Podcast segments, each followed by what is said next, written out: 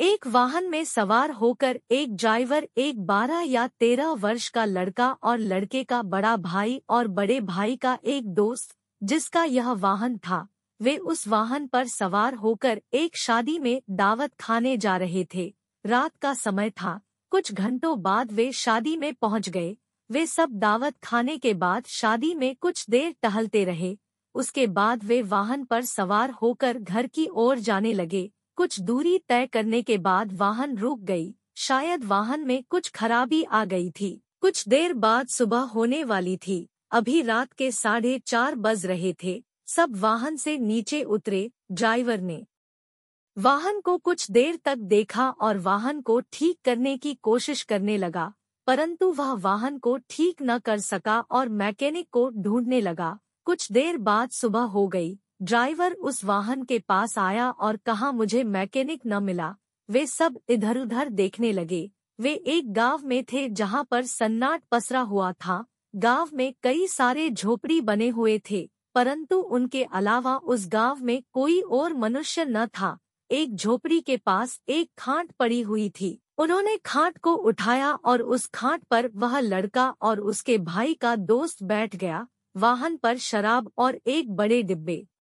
में पेट्रोल रखा हुआ था। लड़के के बड़े भाई ने छुपकर बोतलों में मौजूद शराब को एक के बाद एक गटकने लगा। ड्राइवर ने देखा तो उसने भी कुछ शराब पी ली। लड़के का बड़ा भाई नशे में धूत होकर कपड़ों को उतारने लगा और जांघिया पहना हुआ झोपड़ी के दीवार के सामने जाकर लेट गया। ड्राइवर भी वहीं पर जाकर सो गया। मानो उन्हें घर जाने की कुछ फ़िक्र ही न हो। गर्मी के मौसम के कारण धूप काफ़ी तेज थी। चारों तरफ़ धूप फैली हुई और गर्म हवाएँ चल रही थी। वाहन के मालिक यानी लड़के के बड़े भाई के दोस्त को बड़ा क्रोध आ रहा था।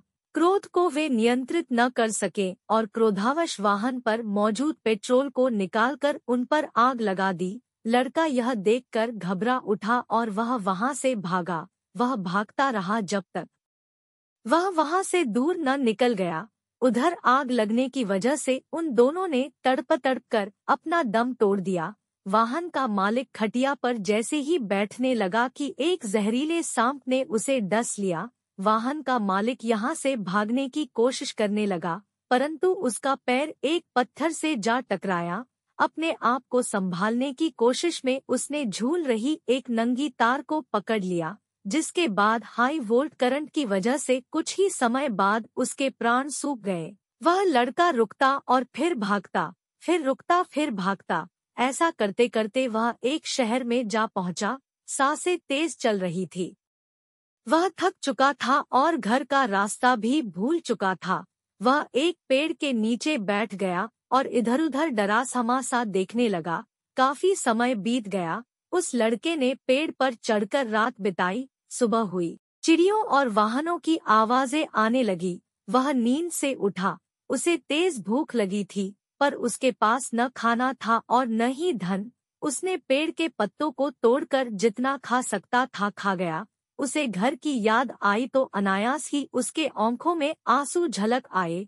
वह पेड़ से उतरकर दौड़ने लगा। उसे पता न था कि वह किधर जा रहा है।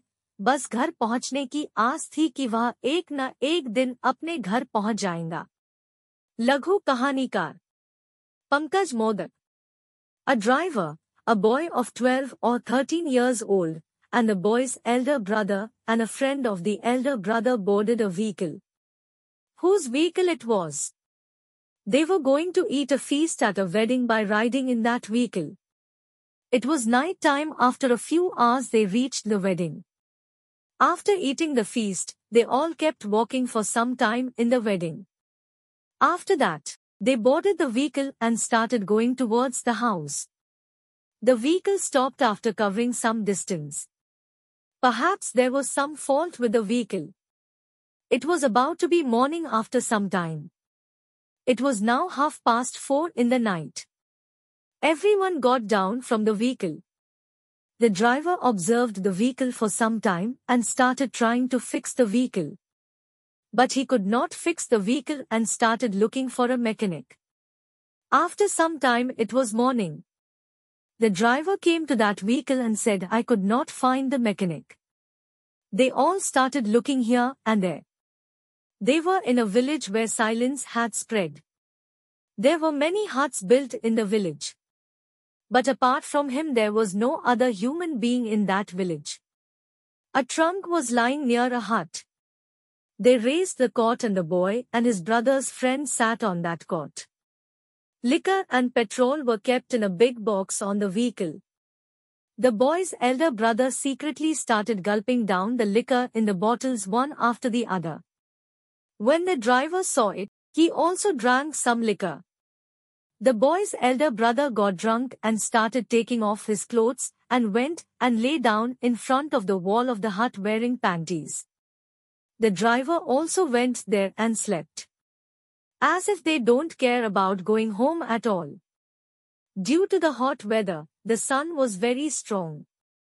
The sun was spreading all around and hot winds were blowing. The owner of the vehicle i.e. the friend of the boy's elder brother was getting very angry. He could not control his anger and in a fit of rage poured out the petrol present on the vehicle and set it on fire. The boy got scared seeing this and ran away from there. He kept running till he got away from there. Due to the fire there, both of them died in agony. As soon as the owner of the vehicle started sitting on the cot, a poisonous snake bit him. The owner of the vehicle started trying to escape from here.